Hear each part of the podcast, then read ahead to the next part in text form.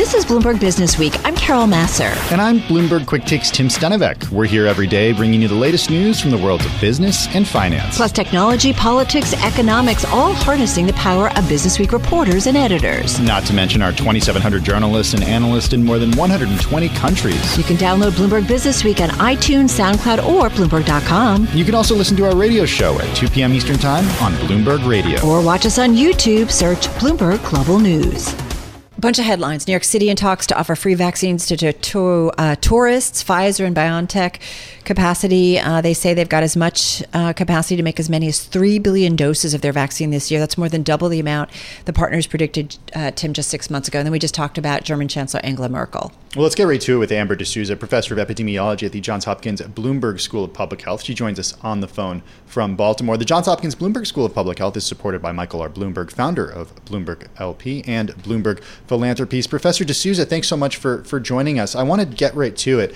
with the big news that came yesterday from the Biden administration about patent protections for vaccines. It is very controversial, and indeed, after the news came out, the vaccine, many of the vaccine makers plunged.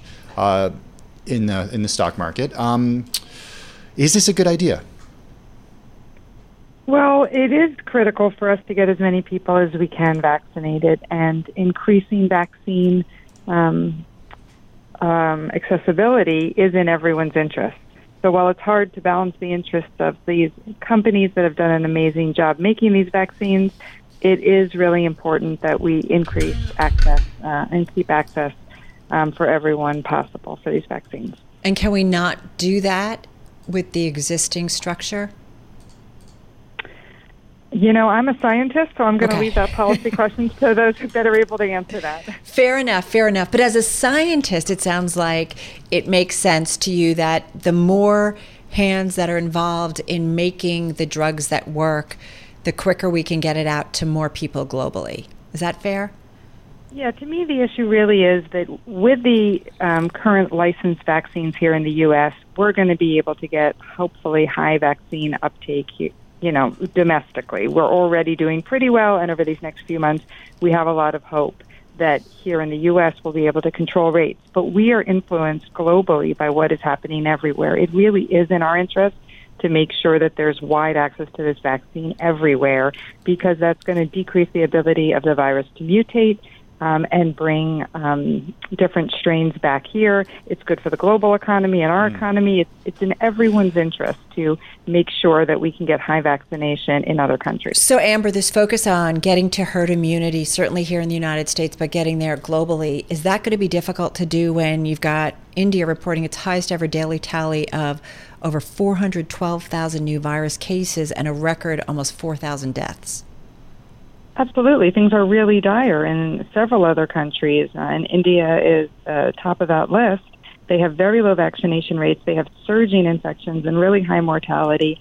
And w- we can see that in other countries, the potential for that same harm is there. So it's really critical that we are able to roll out vaccine and support vaccine for other countries so that they can also bring infections under control. Professor, De- Professor D'Souza, what's a realistic way for us to think about how much worse things are going to get in India, how long this surge is going to last, given what we know about the virus, given what we know about the vaccination rate, and given what we saw in, in other countries that have had surges, including the United States, Brazil, and more. Yeah, it's a little bit hard to know because we are not sure exactly how many infections there really are in India. We know it's a very high number, but not everyone is getting tested. So estimates are that probably five to ten times as many infections are as, occurring as we're counting, and we, we know that because of what we're seeing with deaths. Um, the really uh, the thing about infectious disease is that we have this exponential increase. Once infection starts to spread and it's uncontrolled, and people are susceptible, such as the case in India, um, or, or anywhere that that has not yet had high vaccination, um, we can see doubling of the number of infections, you know, every week if we don't contain it. And so what what's going to the what's going to happen in India right in the next few weeks really depends on whether they close things down and physically distance because that is the only way to get things under control until they get uh, vaccinated. So as the world reopens, as maybe travel starts to open around the world, is that a good thing in your view versus especially when we've got hotspots around the world when it comes to COVID? Is traveling a good idea? Is that what you're asking? Yeah, basically. yeah. Um, I mean, for now, I would keep travel domestic. Okay. It, as a vaccinated person, it is okay to get on a plane, um, but you know you have to think about the risk where you're going. Va- when you're vaccinated, risk is low, but it is not zero. And when you're traveling internationally, there's just a lot more factors, um, mm-hmm. you know, that you cannot control. It does feel um, though, like I got to tell you, it does feel like risk is is almost zero just good numbers that we see from the CDC mm-hmm. with these mRNA vaccines, it really feels like these are these are you know super vaccines. Well, they are great. The breakthrough infections, yeah. infections among people who are vaccinated, are really low. Um, so again, it, part of it depends on your your risk spectrum. I'm vaccinated and I feel comfortable traveling. I personally am not going to travel internationally, but it's not. Mm. Um, you know, if you're traveling internationally, many other countries have low rates. Um, and right. your own risk as a vaccinated person is absolutely low. Professor D'Souza, there still is a raging pandemic, right? right. Professor in other parts of the world. Yeah, no, good point. Um, Twenty-five seconds here. Kids, important to get them vaccinated to help us get to herd immunity, or not necessarily? Just quickly. Yeah, we are all in this together, and okay. the virus will continue to continue to circulate among whoever is not vaccinated. So right now, we don't have children vaccinated. The infection can absolutely continue to circulate among them my 16 year old's getting his second dose tomorrow. I'm really excited. Mm. Um, you know, our younger children, there's it looks like we're going to be able to vaccinate the 12 to 15 year olds hopefully starting next week. Um, but yeah. uh, again, we will not be able to stop infection if we don't vaccinate all of our, uh, you know, any of the right. children. All right, jam packed, full of great information. Professor uh, Amber D'Souza, thank you so much. Professor of Epidemiology at Johns Hopkins Bloomberg School of Public Health, supported by Michael R. Bloomberg, founder of Bloomberg LP and Bloomberg Philanthropies.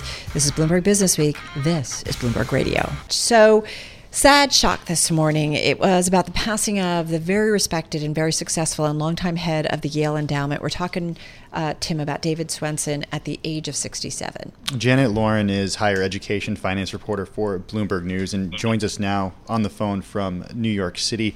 Janet, what is what is David Swensen's legacy going to be?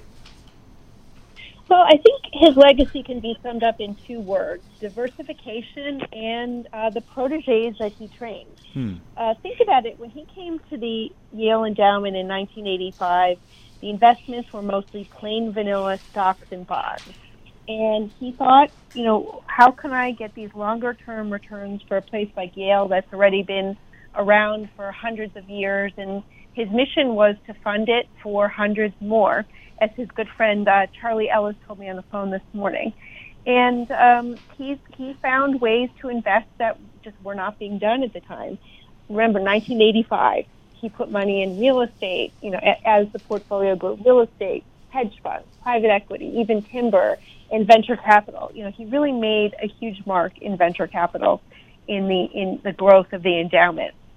You know, what's interesting it's interesting, Chad. I'm listening to your talk and I think about, okay, these are things that we, yep, we could talk about alternative assets, but it's become so much more normal today. But back then, it was unheard of. Yes. And if you think about what he did, um, you know, he just cultivated these relationships. He um, was not going to do things that he did not think was right. And we had a, a comment in our story today from Rick Levin who you know knew him for 40 years. You know, they they met in the Yale um, economics department in the 1980s. You know, he said that he would never invest with a manager who who he didn't believe to be scrupulously honest and fair-minded. People who skated close to the line repelled him. So he was not going to put his money with people and investment managers and trust Yale's money with people who were not, you know, he, he just didn't find their, their character um, you know, good character. He invested in people. He wasn't investing in the mechanisms. It was the people he was investing with. Well, when it comes to the type of job that, that he had for so many years, there's only one number that matters, and that's the annualized returns. As you point out in your piece, the investment office at Yale generated annualized returns of 10.9% in the decade through June 2020, the best among all eight Ivy League schools, and 9.9% annually over 20 years. Um, just how much better did Yale do? How much better is is Yale positioned for the next 300 years because well, because of him? Well, when he started, the value of the endowment was a billion dollars. Hmm. So maybe that gives you a little perspective. Wow. So, yeah. And uh, he, um, you know, it was it was based on, um, you know, again, it was the people and thinking about new ways to invest. And as Charlie Ellis said this morning, you know, he, he just was investing for the long term, and you know, a place like bonds did not have a place there. And uh, you know, timber. Think about timber and, and the value today of timber with what's been going on with lumber prices. Um, you know, it's really quite extraordinary. I love in your story, um, there's a, a, a, note about on his 20th anniversary in 2005. Uh, Swensen was given a chart showing the 7.8 billion in additional return the endowment generated using his strategy over two decades, ranking it as the biggest financial donation ever in the history of Yale Yale, which was founded, of course, back in 1701. 1701. like, like perspective, yeah. right, Janet? Just about the impact he had. Just quickly got about 20 right. seconds. Your final right. thoughts? Well, yeah. Well, in how, and, and he was most proud that you know that this money would be going on scholarships and research and and helping kids. And he taught an undergraduate class for 35 years. And the last, the last he taught on Monday that class. Mm. That was the last day of classes. So that's well, that's the perspective. Yeah it gives you an idea of kind of the individual he was. Janet, thank you so much. Really, it's a must read, and it is the most read story on the Bloomberg in the past hours on this Thursday. Janet Lorin is higher education finance reporter at Bloomberg News on the phone from New York City. Yeah, what an incredible legacy. Yeah, and people went from you know his his tutelage to other universities and changed institutional investing the way that they were thinking about endowments. It was a big, big change in terms of what he did uh, so many decades ago. This is Bloomberg Business Week with Carol Massar and Bloomberg Quick Takes Tim Stenovec on Bloomberg Radio. So, in the new issue of the magazine, President Biden is coming for you. Well, at least some of you, and more specifically, the tax loopholes that the rich cherished him. Yeah, uh, Joel Weber is editor at Bloomberg Business Week. He joins us right here in the Interactive Brokers studio. Peter Coy is economics editor for Bloomberg Business Week and joins us now on the phone from New Jersey. Joel, uh, Carol and I were talking when you came in here. Whenever you're talking, first of all, taxes, you're here with oh, us yeah. in the studio. In, celebrate. In the this flesh. Is, we're celebrating. This is like our first guest in the studio. It is yeah, great to well, have you in here. Not it's a just guest. like old times. It only took a year, but here I am, all, all backed up and everything. We'll call this progress. Taxes uh, are just complicated, no matter how you slice it. That's right. Um, and we're gonna and we've talked about this before. We're gonna be reading a, a, lot more about them, and just like we've all been armchair quarterbacks about vaccines and viruses for the past year, I think we're about to become armchair quarterbacks about all things taxes. So I think Peter's remarks this issue was um, the way that we wanted to to bring it to fore again because there's a lot that we still don't know. But what I told, what I asked Peter was to sort of say there's a strategy here, a tax strategy that Biden is trying to lay out a framework for it. So help us understand it. So, so Peter, there's one part of it which is enforcement, and then it's married with this global plan. So talk to us about how the two come together and um, what we what we should expect. Right. The goal is to have a plan that is both uh, practical uh, by linking together different parts that create the correct incentives to get people to pay, close the loopholes, and then also have it be politically doable that it buys support from a broad range of people, at least enough to get it passed. So, the the one thing that uh, I, I latched onto first of all was this idea of the step up basis, which is a term I don't even use in the magazine because it's too technical. But the basic idea is that when you die right now, any capital gains that you uh, have on a stock or any other asset are reset to zero. And so your heirs don't have to pay taxes on the capital gains you earned, only on any future gains. And what that does is it preserves uh, dynasties which uh, I guess is a goal for some people, but it's definitely not Joe Biden's goal. Uh, he's trying to raise more money by taxing the rich more, and so he wants to get rid of the uh, step up basis. He wants to couple that with an increase in the capital gains tax rate.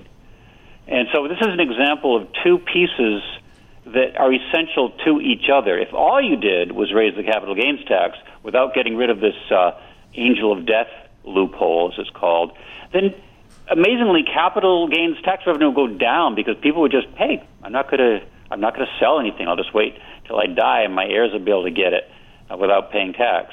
Uh, but as soon as you introduce, as soon as you repeal this loophole, then suddenly it becomes a big revenue winner. So Right. that's an example of what I'm talking about in this story. Hey, hey, Peter, why is it so difficult for the Biden administration or even Democrats in the past to close these loopholes, given that they affect such a small number of Americans? Yeah, yeah. Well, that's right. I mean, let's just, uh, just mathematically, you're thinking, how is it that the one percent managed to be able to outdo the ninety nine percent again and again? And, uh, Yeah. and the one obvious reason is people they'll, they'll just say, look, okay, we're rich, but we're also paying a large share of the of the bill for everything the nation spends money on, whether it's defense or social spending. So, come on, we're already we're already doing our share. That's one argument, and that resonates with some people. They think, mm, geez, how much do we really want to put it all in these few people? And then, then another is that they'll they'll argue, and this is a little more controversial, that if you tax them more, they'll stop doing what they do. They'll stop uh, investing and maybe uh, Well- inventing. Let me jump in there because that's the thing that I find interesting. You know, what is the impact of taxes on behavior? I mean, I think people will say, you know, because you've got a mortgage interest deduction, you often buy a house, kind of thing. But that not isn't necessarily the case up in Canada. So, you know, what is the impact of higher taxes, uh, whether it be in terms of buying stocks, whether it's on corporations Right. and they're investing in Right. capex and R and D? Right. Do what's the research on that?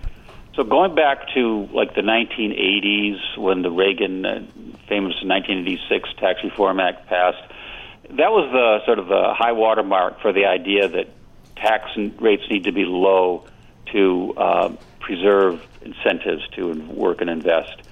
But over the past, and I, I talked to James Poterba, who's an MIT economist, and he's the president of the National Bureau of Economic Research, i.e., um, represents really the establishment when it comes to academic economics. And he said, okay, A, it would be a mistake to assume that households and firms do not respond to tax rates, but B, the consensus estimates of the size of that response has probably declined over the last 25 years. So that answers your question. It says, yeah, sure, taxes matter, but maybe not quite as much people used, to think. You can raise taxes uh, from where they are now without trashing the economy or trashing people's incentives. Peter, so how worried should the wealthy be about this? I mean, there's going to be incredible resistance. Right. Uh, I also know that tax lawyers are very, very, very good at what they do. Um, so, so how how worried do you think people should be? Well, let's take one example, which is the one we've been talking about, the raising the capital gains tax. If you really believed that Biden was going to be able to do this, then you would start selling stuff now before the capital gains tax goes up. Um, if it does pass, you would then, eh, but you were suspicious that it wouldn't last, that a Republican president would be elected next and reverse it, then you would not sell. Uh, I mean, you would hold on to assets because you'd figure, eh, let's just wait a while and see what happens. Maybe I'll be able to get a tax break in the future after all. So you're asking the right question because you, your your decisions are going to be heavily influenced by your assessment of the politics of this thing. Um, as I said, it, as you said, it, it's a tough lift for Biden uh, with a Senate that's divided 50 50. And uh, so I would not guarantee that it will pass. And Biden's already making noises, for example, about uh, retreating on the corporate income tax increase. Instead of going to 28%, he may go back to up to only 25%. So there will be room for some compromise here and there. I think something's going to pass, probably not the whole deal. I'm just going to remind you the last line of your story is the 1% do have reasons to worry. Has That- reason to no, worry. they do. They Just do. Yeah. Um, great stuff. There's so much information in there, as every story that you do uh, usually does. Peter Coy, thank you so much. Have a great weekend. Peter Coy, economics editor at Bloomberg Business Week on the phone in New Jersey. Joel Weber, editor at Bloomberg Business Week, right here in our studio. So nice to have you here. I Pleasure. hope, I hope this is a regular thing, Joel. You'll, we'll, we'll see each other again. Good. Counting on it. The new issue of the magazine on newsstands, online, and on the Bloomberg. This is Bloomberg Business Week with Carol Massar and Bloomberg Quick Takes Tim Stenovec on Bloomberg Radio. All right, so we are 11 and a half hours? No. Don't make me do math. Uh, 12 Let's say- plus eight yeah. and a half, so 20 and a half hours Yeah. a day? I'm not. I'm no no nine Tomorrow plus is- eight and a half. I can't even do it. Anyway, eight thirty a.m. tomorrow, Wall Street time. Yeah. we'll have that monthly jobs report. I know. God, and I like math. Uh, one of the focal points of the week, no, no doubt about it, is tomorrow's monthly jobs report. So let's see what she has to say when it comes to the U.S. labor market. Becky Frankiewicz is president Manpower Group North America. She's back with us on the phone from Chicago. Becky, how are you? Hi, Carol. Doing well, thank you. Can you help me with the math? So nine hours to midnight, then another eight, so that's 17 and a half hours. Okay. Yeah. Got it. Yeah, I was Hands trying to do the math with you, just so you know. I was like, what is that math? I need fingers and toes here. Um, how does it look, the labor yeah, market? So, yeah, so first, today's numbers, you know, on jobless claims show the labor market continues to rebound, and we're seeing some first milestones of a reopening economy. And so we expect the number tomorrow to be strong. Um, today's jobless claims at 498 are a fresh pandemic era low, um, the lowest we've been since the beginning of the pandemic. Now, keep in mind, Carol, that you know we were running about 225,000 jobless claims prior, so we still have some room to go, but huge milestone you know another another milestone is the first time in 12 months we're seeing demand come back in the areas hit hardest by the pandemic you know retail food service and yes even travel. So we're seeing job hmm. creation in, in travel. And you know the last first i'd mention to you is and, and maybe most importantly for the first time there are more job openings than before the pandemic hit and fewer people in the labor force and Well, so okay. demand is there and now we need to focus on supply Well, let's let's talk about that because just a few moments ago, Carol and I talked about a story uh, written by a few of our colleagues here about the job paradox that's baffling economists as U.S. employers uh, see a shortage. What is the cause? Because uh, company CEOs have repeatedly pointed to unemployment benefits, but it's more complicated than that. It is. It is actually quite complicated, and I would say it's two-sided. And so we've spent a lot of time focusing on attracting workers, but the number one challenge for employers today, Tim, is keeping the workers you have. And so we're increasingly seeing employers fall into two buckets. You're either a source for talent or you're a destination for talent. And the top hmm. focus should be a destination for talent. But to your question, you know, competition is coming in a variety of forms. Other industries, these sectors that were paused that are rehiring now, and yes, even the government as stimulus continues. Um, you know, the last thing I'd tell you that is super complicated is the human factor, Tim. So people going through crisis, history has told us they're looking for change, and so people are more open to changing jobs, and millennials are even more open than the general population. So you know it is complicated, but the the fact remains, you know, employers have to make themselves the destination for talent. How much, whether or not you can go back to uh, an employer that offers a hybrid working environment, how much of that is a factor on whether or not you go to your existing employer or you look elsewhere? Yeah, so it you know, 60% of the jobs in our country have some form of on-site, meaning you have to come to work to do something. A lot of that is manufacturing driven. 40% can be done remote. But even in that 60%, Carol, you mm. know, workers are looking for flexibility, and so we are seeing even manufacturing environments respond. You know, things like shift stacking. So instead of doing an 8-hour shift, break it into two 4-hour shifts so that you can attract a part-time worker and/or college students back into the workforce. And so flexibility is important for both remote and jobs that are required require you to be on site, and it is a factor. But isn't there this really easy way to attract and retain talent called money? I mean, come on. Like, Is it? it's- It's, just it. Like we're going to pay you a ton of money, so just come back, or what? I, I, I mean, I, I don't just. It's the money, right? I hope the- everybody's watching on YouTube because Tim's I'm- just doing some fun physical things. It seems so simple to me. Well, Tim, it is it is a lot about the money, I would tell you. So if you take, you know, the stimulus and we've done this state by state to help, you know, our clients understand, you know, what they're facing in terms of competition, you know, a, a worker on average with all the stimulus can make up to $29 an hour. And so it is in in large part about the money, both from the government as well as from other employers that are competing for your talent. So when the stimulus goes away, would you anticipate that the available work pool will kind of bloom at that moment? Yes, we, we hope so. You know, but I said something important earlier that, you know, we have fewer people in the labor force and some of that of course are people that are, you know, on the sidelines. Some of that we're afraid are people who have opted out and so we're going to have to attract those workers back in. And one of the things that will be important is the flexibility and this ability to continue to learn and grow your career. I mean, it, it is, you know, we, we've quickly gone back to a workers' economy, and we're, we're going to all have to work hard to get everybody back into the workforce. Really? Is it a workers' economy? It, it increasingly a workers' economy today. And again, a lot of that is from the competition, Carol. I mean, we, Okay. we have more jobs than we have workers in the workforce today, and so we have to do something to bring them back in. Mm-hmm. You know, and we're we're telling our clients, you know, focus on widening your pool. So right size your education. You know, just by um, looking at education requirements, you can increase the labor pool by 15 percent. You know, look at transferability with a key emphasis on that word ability. You know, look at the skills that can cross sectors from food service into warehouse and logistics.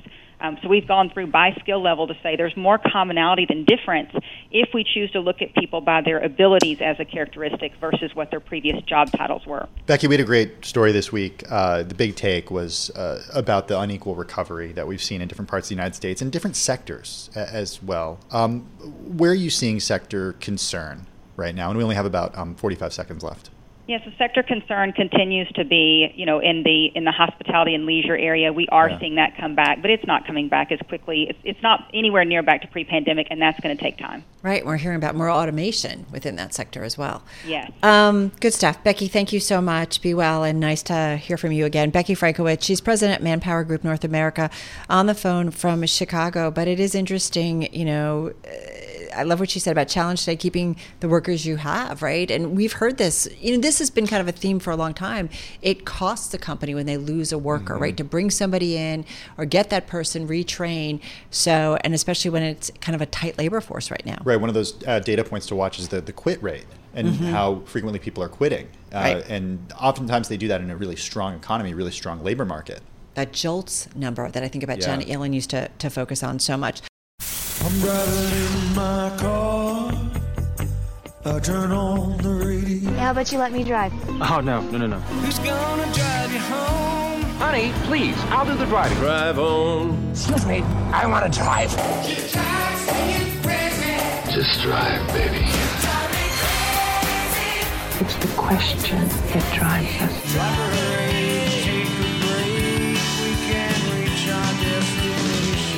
This is the drive to the close That funky music will drive us till the dawn. on Bloomberg Radio.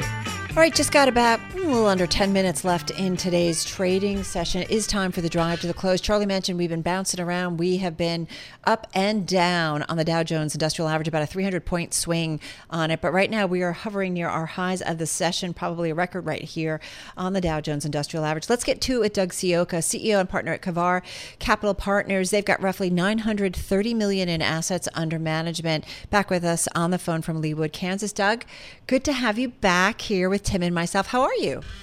I am great. Thank you. How are you guys? Doing well, doing well. It feels like the world is opening up. The sun is shining here in New York City. Uh, the environment, how do you see the outlook for the equity markets right now? You know, I mean, obviously, like you said, we hit record again today on the Dow. Could be the first up day in five on the Nasdaq. I mean, the rotation that began, you know, really the end of last year, fourth quarter last year, and it's taken itself through the first four months of this year, has been pretty pronounced, and we think it still has some traction, right? If you think what worked last year, big growth, um, domestic, and what's working a lot better this year, small value, and to a lesser degree, foreign, but you know, we've seen some significant uh, batons handed off you know, from some of the largest, most impactful players. And there's a lot of things that you can quote to point that out, but nothing I think Carol uh, speaks more highly to it than the fact that the equal-weighted S&P is up 600 basis points more in performance than the market cap-weighted S&P. That's pretty pronounced. Wow, it is pretty pronounced. Which tells you then what about kind of from where we go from here? Yeah, you know, I think that you you still have to think that you know if if you're concerned about like the value rotation having legs for the first time in what I don't know, I guess 2018 value outperformed, but that was the first time maybe once in the last 13 years. Right. You know, we think that there's still some traction to that, Mm. only in so much as our outlook for inflation is probably a little bit more uh, or a little bit less transitory than what the Fed has been saying. You know, I think that what we've seen from supply line disruption, absence of identification of, of uh, active labor, uh, engagements. You know, there's going to be some pressure on prices for a while, and we're going to need an economy that runs hot enough that it can offset those, or we could see a little bit of a stalling out. Mm-hmm. But I think one of the interesting things, because the market never corrects modestly, right, in any realignment it does, is we think there's actually some interesting opportunity in, in what we're now calling um, the rotation respite stocks. What Right? does that mean? think, like, yeah. so, so last year, right, coming out of big growth in domestic and transitioning to this year being small value in foreign, right, it's probably overcorrected to a certain extent, particularly in the area of, of tech, right? Tech and fintech have been significant laggards so far this year, and the market has massively favored things like energy and financial. And another great example, in addition to tech, where that overcorrection has taken place, is within healthcare Mm-hmm. right? So many companies had this perception of their fortunes being elevated due to associations with COVID, right? COVID testing, COVID provisioning, COVID vaccinating. But that really overlooked the core competencies of some of their businesses. And the COVID cash flow undeniably represented a very defensive aspect of their profit cycle. But the cyclical elements, we maybe and likely we hope, will more than offset that secular decline. I mean, if you think about elective surgery, close to all the way back, Mhm. diagnostic testing, analytical instrumentation, research invigoration, right? Hopefully, one of the permanent positive offshoots of the pandemic is this reacquaintance with the fact that we have to nonstop be developing drugs, be re, uh, resupplying the stockpile, you know, being anticipatory about future pandemic threats. All that really leans heavily in favor of healthcare. Hey, Doug, um, I want to go back to what you were saying about inflation. Uh, what was the specific moment or the specific data point that led you to the conclusion that inflation is going to be less transitory than the Fed thinks? Yeah, I think when you when, when we've listened to a lot of earnings reports, Tim, and I do think being in the business we are, we have clients all around the country, you know, in industrial business, manufacturing business, service technology, and just hearing things anecdotally, Hmm. you know, about how difficult it has been where companies used to have commitments to meet order fulfillment five days after a purchase order. Now they're hopeful to have 90, and they're really difficult. They've had a difficult time in making even that timeline stick. So when you think about lumber being up 300%, when you think about steel and copper, which are certainly better known, I mean, those are the kind of things that will not work themselves out in a period of weeks and months, but it could be a period of quarters and years.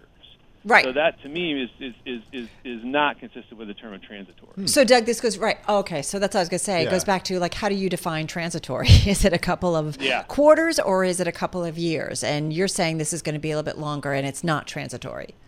Uh, yeah, I, I, I think it's it is not transitory. I think Yeah. I think of transitory as being a quar- you know maybe a quarter two event. I think this is a year or two event. I mean, go try to buy a refrigerator.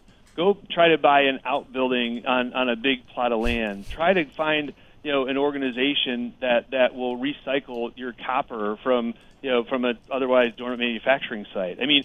The timelines for meeting those expectations are so far outside of typical expectations. So, how do we react to that in your view? Do we, as consumers or business consumers, do we say, I'm going to put off the purchase until the supply chain is, you know, more in line with the demand, or do I pay more for it? And are there like price wars going on for stuff? Yeah, I'd say that's a great question, and I think it comes to, to the definition of like purchase gratification delay, right? Is it permanent and from an impairment standpoint, or is it just put off? And I think that's sort of where the rub is, because if it's something that defers purchase, I'm sorry, impairs purchase permanently, then you're not going to get that recovery. And when the supply lines are replenished, you're going to have an economy that won't have absorption, that has the prospects of something called stagflation, which would be really bad. So what the economy needs to be doing is focusing on keeping the velocity as high as it possibly can, not putting in frictional impediments that otherwise could be whether they're politically motivated, whether they're bureaucratically motivated, whether it's it's a, it, it's border war motivated. There hmm. has to hmm. be enough lubricant in order for those products to want to be consumed when they are available to the market. Now, keep in mind one of the things that is helpful about inflation is it invites competition. And nothing invites competition like pricing power. Right. You have capital costs low. You have barriers to entry low.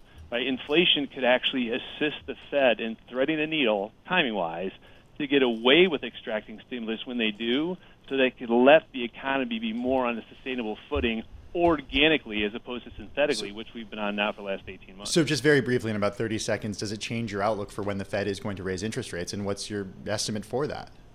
Yeah, Tim, that's tough. I mean, I was I was I was reading some of Kaplan's comments from down in Dallas this morning, and he seems to be a little bit counter to what Powell is saying. You know, Powell obviously is just taking out of control. I think the Texas economy is is somewhat independent of what's taking place in the United States. They're seeing things that maybe aren't replicated around the country, so Powell will be a better barometer for the whole country. But it, it likely won't be as quickly as Kaplan thinks, or as long as Powell thinks. All right. God, certainly fun time to be alive and just kind of watching what's going on. Uh, Doug Ciocca, thank you so much. Chief Executive Officer, partner at Kavar Capital Partners, roughly 930 million in assets under management. Doug joining us as he often does on the phone from Leawood, Kansas. Thanks for listening to Bloomberg Business Week. Download the podcast on iTunes, SoundCloud, or Bloomberg.com. And you can also listen to our radio show at 2 p.m. Eastern on Bloomberg Radio or watch us on YouTube. Search Bloomberg Global News.